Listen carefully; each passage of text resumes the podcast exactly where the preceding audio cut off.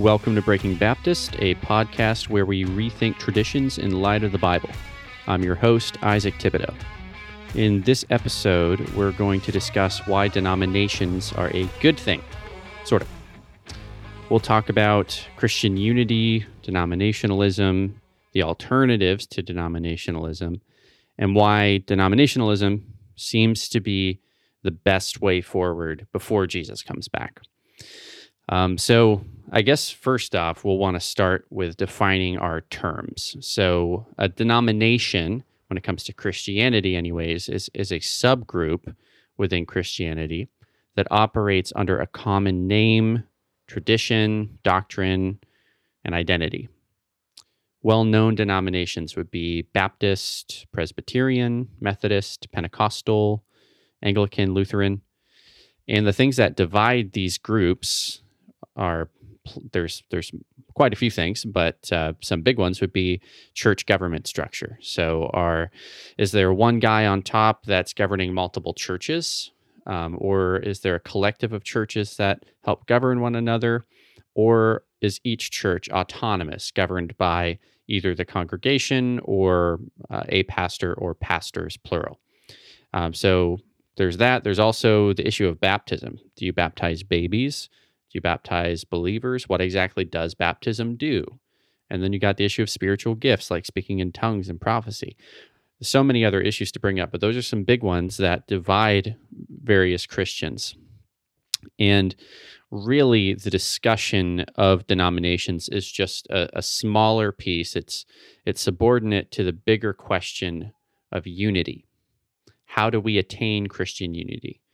Is that even possible? These are these are the things um, that that bring up this discussion. So um, I'd like to frame the discussion like this. Let's talk about the ideal of unity, the reality, and the solution. So the ideal being this is what the Bible says we are to be like, and this is what God expects us to be like, and this is the goal. Then the reality, which is what's really happening in the world in real time. And then there's a solution to the problems that we're going to bring up in reality. Um, and then we'll talk about that and then we'll conclude with a with a verse and then we'll be done. So we'll get right into it. So let's just talk about the ideal briefly. Um, I don't know that um, that I need to spend too much time on this because any Christian who knows their Bible knows that unity amongst Christians is something God desires very, very much. Um, it, it is it is a doctrine, believe it or not. So the doctrine of unity is a doctrine, and it's one, unfortunately, that many Christians don't prioritize because um, I don't think we see it as a doctrine. Um, but it, we are commanded to be unified.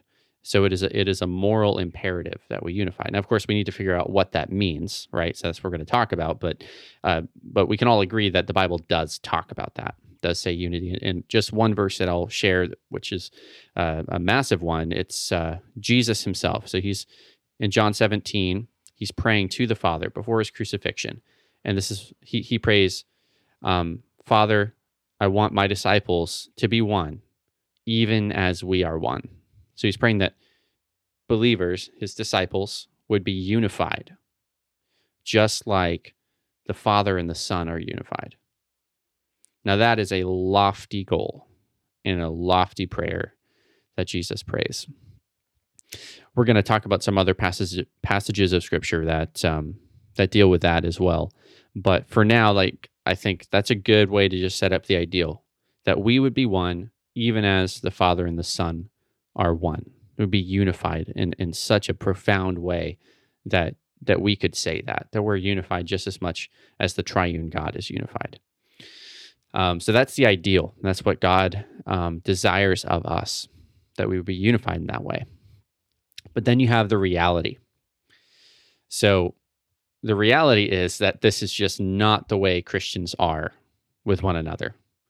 Christians often disagree on how to interpret many parts of the Bible, which leads to Christians disagreeing in many doctrinal areas, some significant doctrinal areas.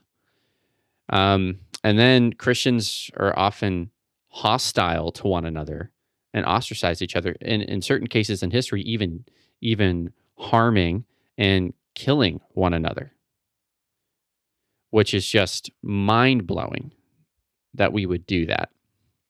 Now, of course, you could make the case that those people really weren't Christians, and that, and that's that's fair. That's that's one thing, uh, one one thing to discuss on the table. But the, the the reality is, they're identifying as Christians, and that that's an issue. The problem is that within Christianity as a whole, there's always blind spots. There's in every generation of Christians in every culture, there's blind spots to certain sins. And we are certainly not exempt from them. And the only way we can make sure that we, as best as we can, identify our blind spots is by um, speaking with Christians outside of um, our neck of the woods that probably share the same blind spots. So, for example, a Christian in Africa or South America um, or or the Middle East or Asia or something um, probably is going to have a different perspective on things than us here in the West, and they're going to have blind spots over there that we are akin to, and we can see the problems with, and vice versa. So that's just one thing to keep in mind with this. But but regardless, uh, Christians do disagree, and I think there are some reasons, some understandable reasons as to why Christians disagree and aren't unified. And there's obviously many reasons that aren't reasonable, but here, here's just a few. Um, so when it comes to the issue of interpreting the Bible and doctrine, not every part of the Bible is equally clear. It's just not. Not every part of the Bible is equally clear. Uh, there are many parts that are equally clear. And I hope, um, I do want to say just one thing on that because I don't want anyone to misunderstand me. I'm not saying that there are parts of the Bible that are impossible to interpret and that we can never, uh, it, it, would be impossible to come to a right conclusion on that issue. I, I don't believe that. I believe that God that the Bible is revelation. So God intends us to learn by reading it. Um, but the problem is we uh, not not every part of the Bible is clear, and there's some reasons why it's not clear. Um, many parts of the Bible require historical context for proper interpretation. So we are 2,000 years at this point away from the time that the New Testament was written and then an extra thousand to fifteen hundred years um, added on to that two thousand, so three thousand to three thousand five hundred years since the Old Testament was initially written. So that's a long time, lots of cultural differences, not just time wise, but also just country wise, um, depending on where you're at. So there are going to be certain things that are taught or certain ideas that we're not going to grasp completely, really to no fault of our own, just sheerly because of our our culture and, and our context. That leads, I think, to many misinterpretations of the Bible. Um, maybe not in huge areas, because again, I, I do want to be clear. There are many parts of the Bible that are so obvious what it's saying, it doesn't matter what your cultural context is. It's it's plain and there's zero excuse. So, for example, the fact that Jesus is the Son of God and Jesus is the only way of salvation, and that there is one God, and that there are three persons in that one God Father, Son, and Spirit. Um, and that uh, we are to obey the law of Christ in the New Testament. And the, the moral commands are very clear uh, to not commit adultery and to love your neighbor as yourself, etc.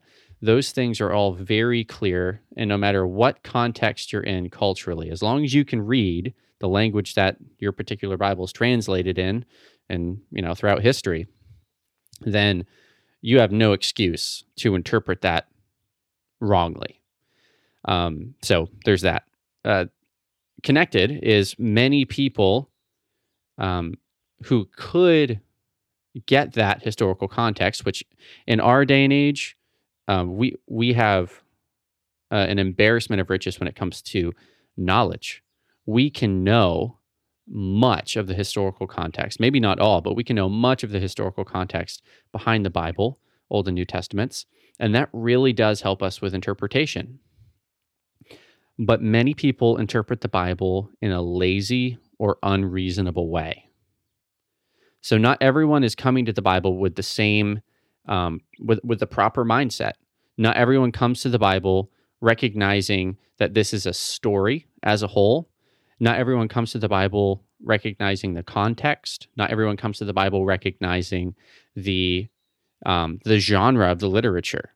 So you're going to you should interpret the Psalms differently than you interpret the Gospels, or different than you interpret um, one of the letters because it's a different genre of literature.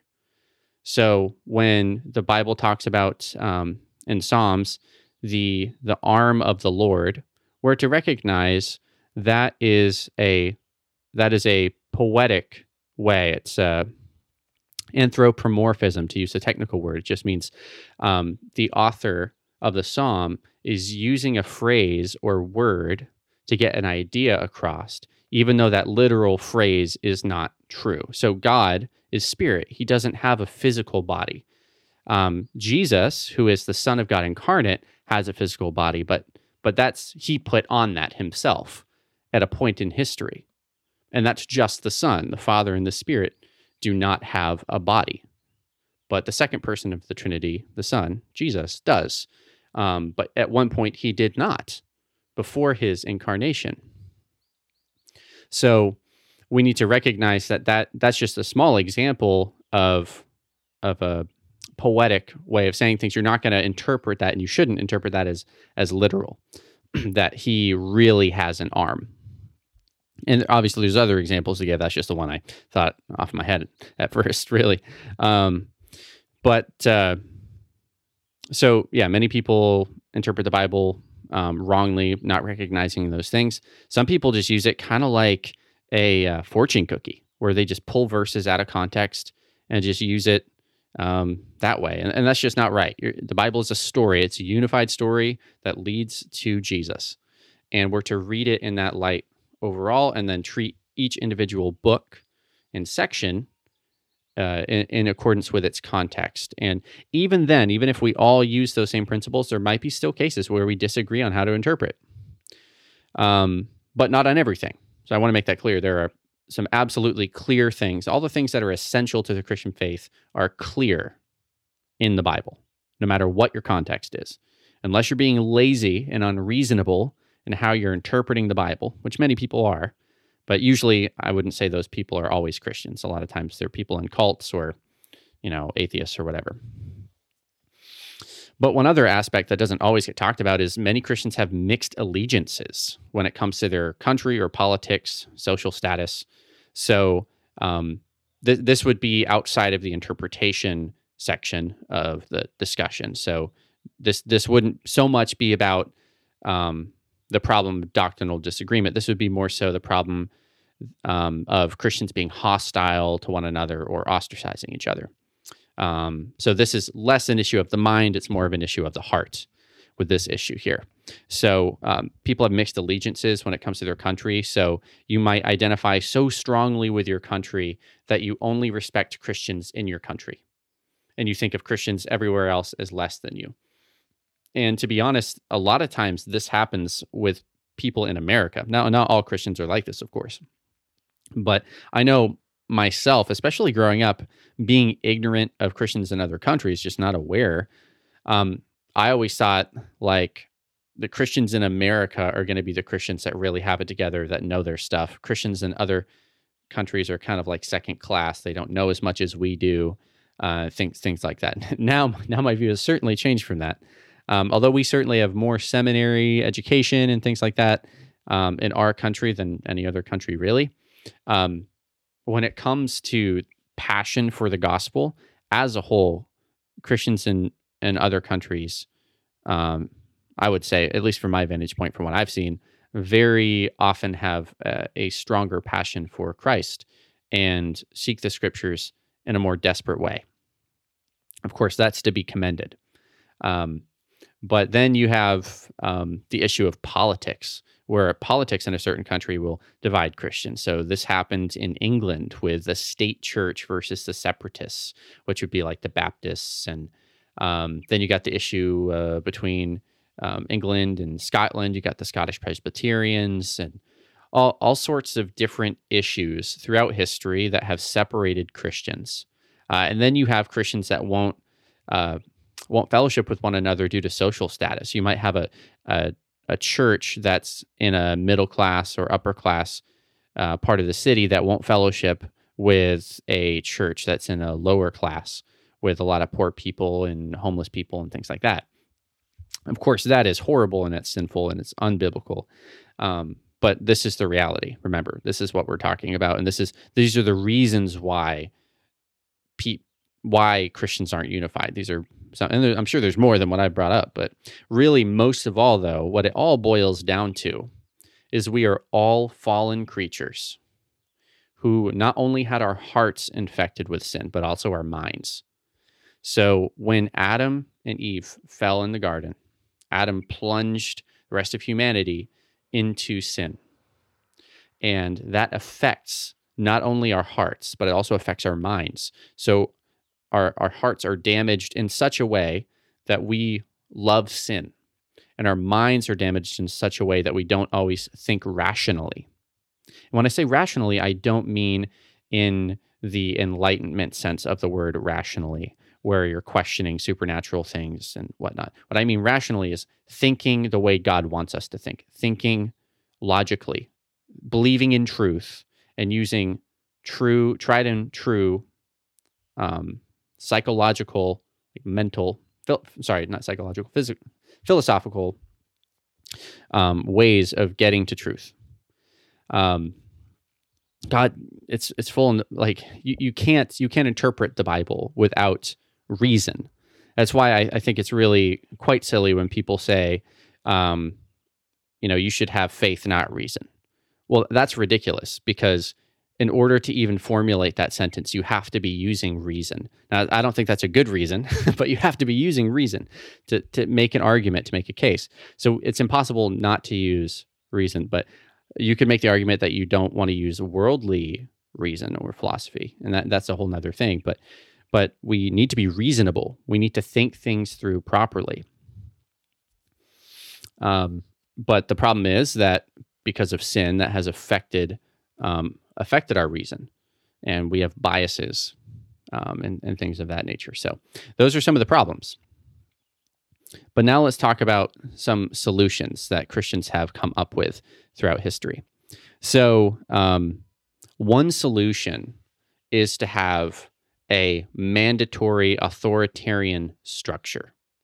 So, one example of this would be the Roman Catholic Church. Okay. So, with, to deal with the issue of disunity, which is a reality, and it just so you know, it's always been a reality, even in the early church. Many of Paul's letters and the letters of the church are written to address different problems that were disunifying the churches. Okay. So this isn't this isn't a new thing. Maybe some of the things that are dividing us now are new, but the issue of disunity is not new.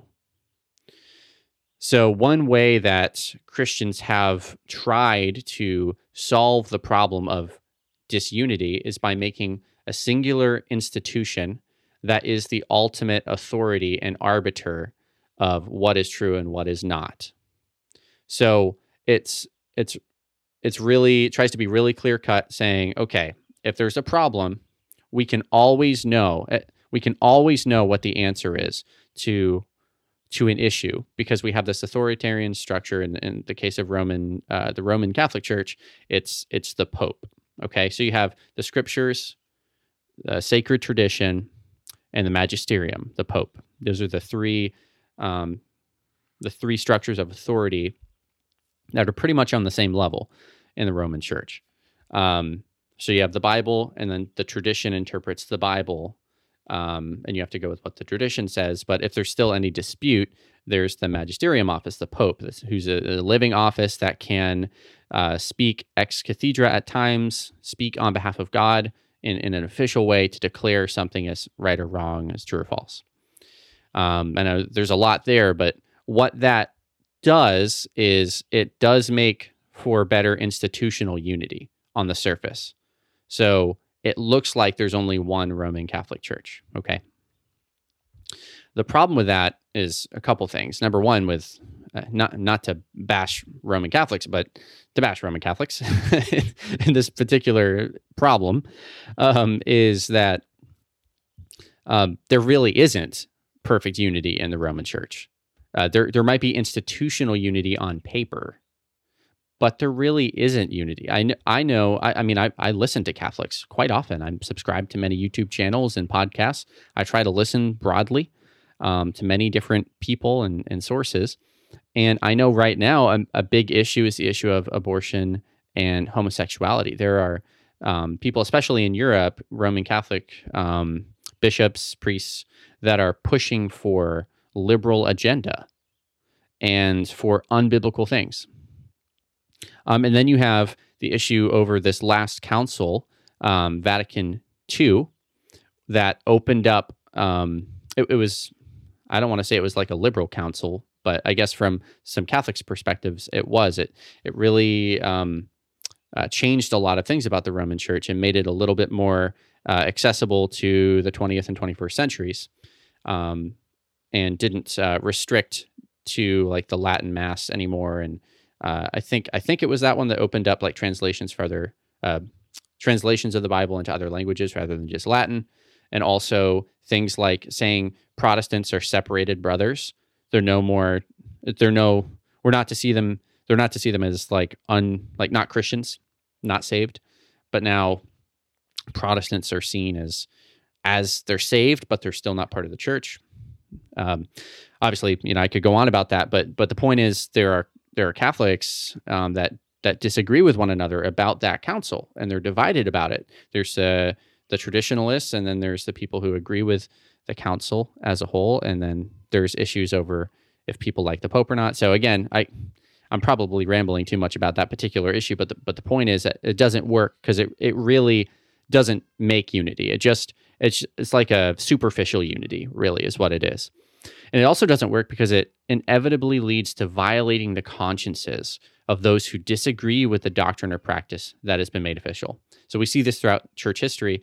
Um, anytime, especially leading up to the Reformation, a, a Christian uh, teacher or any Christian disagreed doctrinally with something the church has taught, whether it was a big or small issue, they were counted as a heretic and oftentimes tortured or killed and that was to preserve the authoritarian structure, preserve the institutional unity of the church at the time.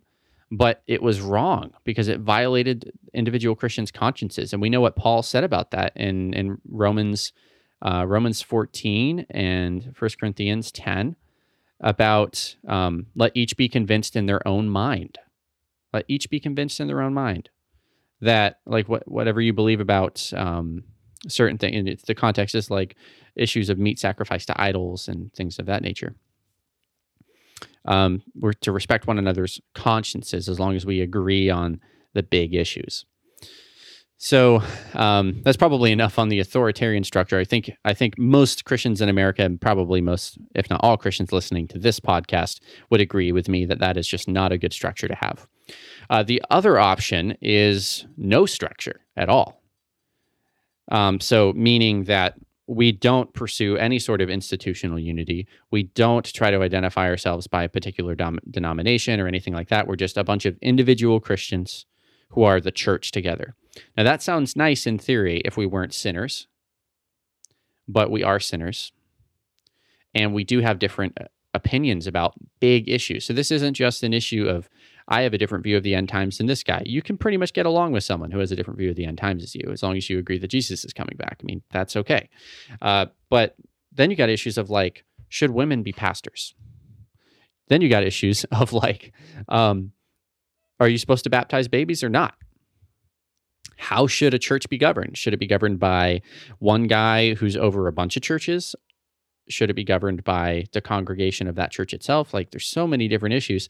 And it's issues that it makes it literally impossible to practically work together on many things. Not all things, but many things.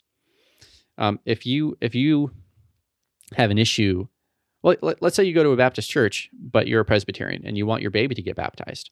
Well, they're not going to baptize your baby, right? So if, if you're going, if you're gathering with Christians that all believe that you shouldn't baptize babies, but you do believe you should about you should baptize a baby, you're not going to be able to really function in that body of believers in that same way. So you really it really makes cooperation nearly impossible. Everyone's operating on an individual basis. You're your own church at that point, really. Um, unless you're lucky enough to find someone who believes exactly the same way as you in many areas, and which would be really hard if we didn't have a denominational structure. So, with that being said, the third option is the denominational structure. And I think this is the best way forward for Christian unity. And I'll, I'll tell you why.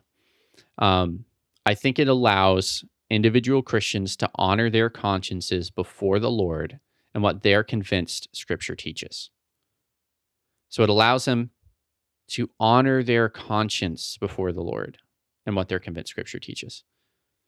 So that means, and again, I'm not I'm not talking about some weird um, subjectivism that says there's no truth. You can just interpret the Bible however however you want. Remember earlier I said there are certain things in the Bible that are obviously true. Obviously true that you cannot dispute.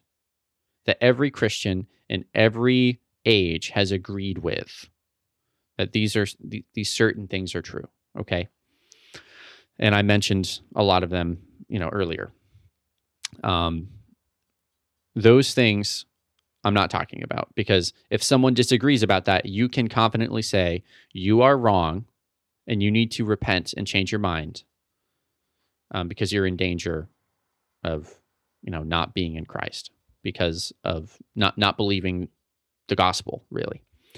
Um, however, there are many issues, like the issues I mentioned before, uh, regarding like baptism or um, you know spiritual gifts. Uh, those some of those big things that that divide Christians.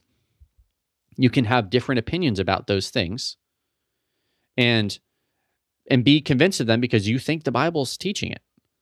And, and that and that's really the issue here is Christians over throughout history have believed many different things and have been convinced the Bible teaches those things. So they're committed to it. And to change their view, um, they think they think other views are unbiblical, and they would be going against their consciences if they did that.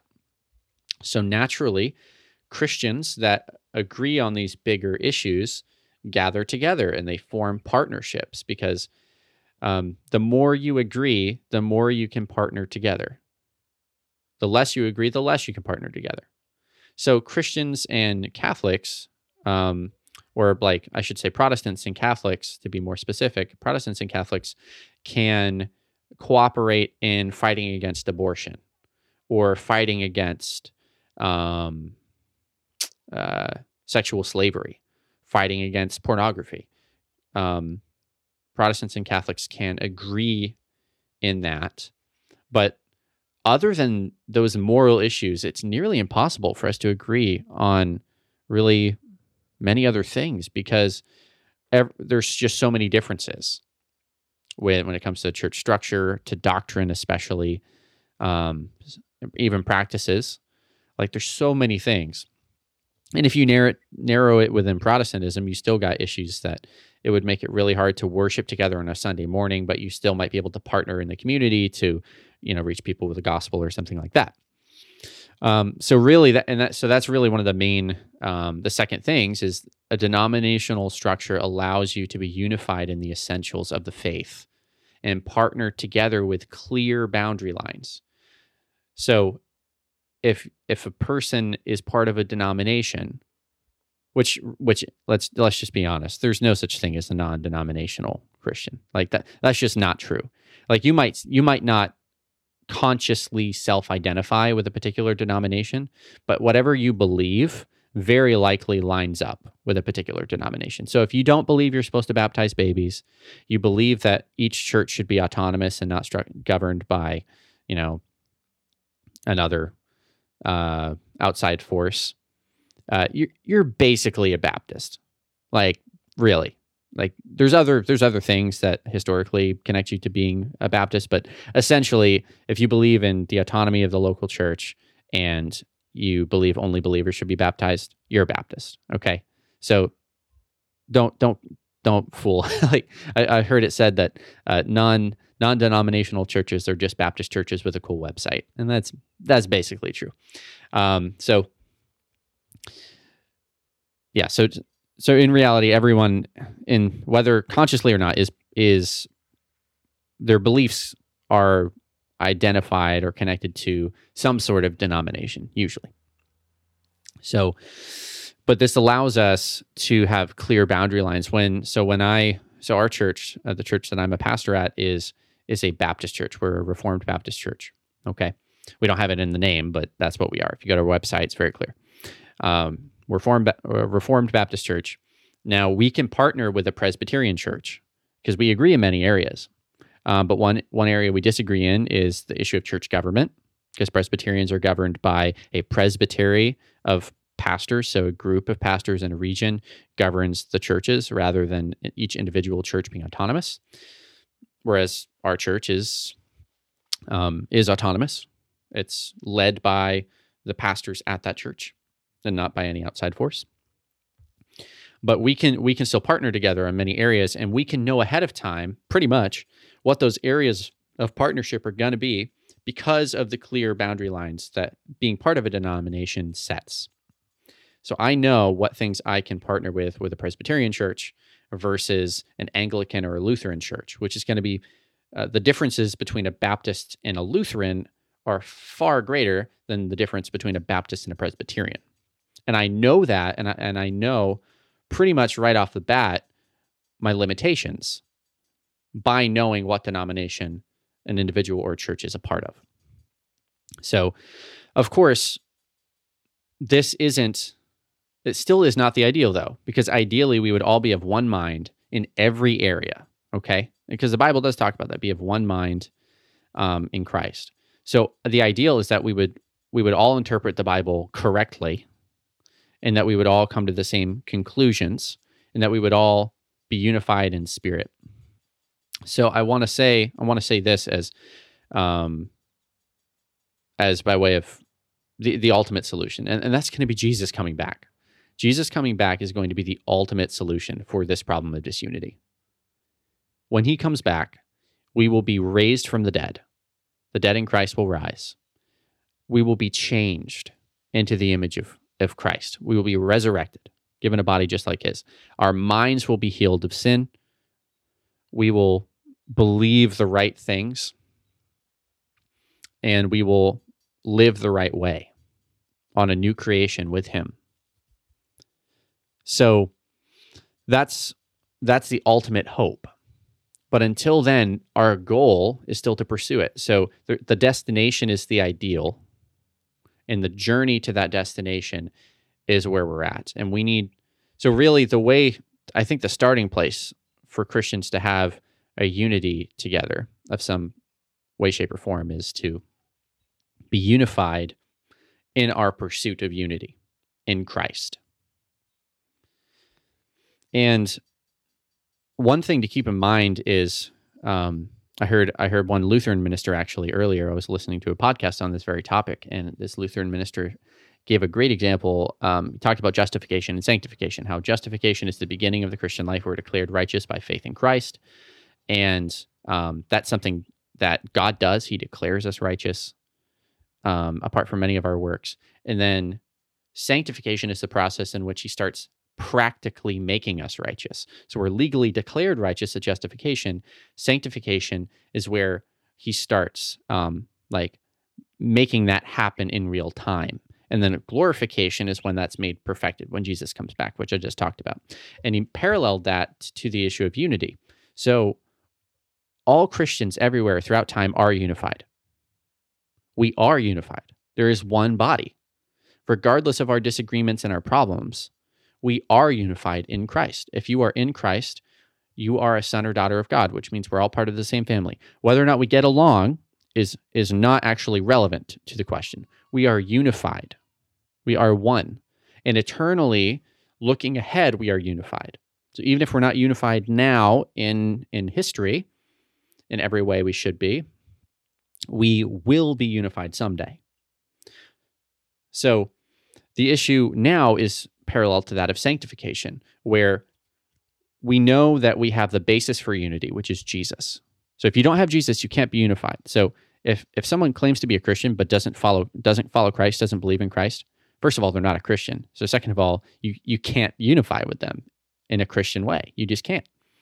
But if you have the common foundation, which is Jesus, then you can, in some way, shape, or form, pursue the ideal of that perfect unity. Now, we're, we're not going to attain it. Like, it's just not possible to attain that while we still wrestle with sin. But it is possible to walk in obedience to the command to pursue unity with one another. That is something we can do through the power of the Holy Spirit. So I want to leave us with one verse here from Ephesians 4. This is verses 1 to 6. I, therefore, a prisoner of the Lord, urge you to walk in a manner worthy of the calling to which you have been called, with all humility and gentleness, with patience, bearing with one another in love, eager to maintain the unity of the Spirit in the bond of peace. There is one body and one Spirit, just as you were called to the one hope that belongs to your call one Lord, one faith, one baptism, one God and Father of all, who is over all and through all and in all. I think that is an excellent note to end on. So, thanks for listening to Breaking Baptist. Please take a moment to subscribe to my podcast. Um, leave a review if you could. An honest five star review or a dishonest five star review would be just as acceptable. And uh, until next time.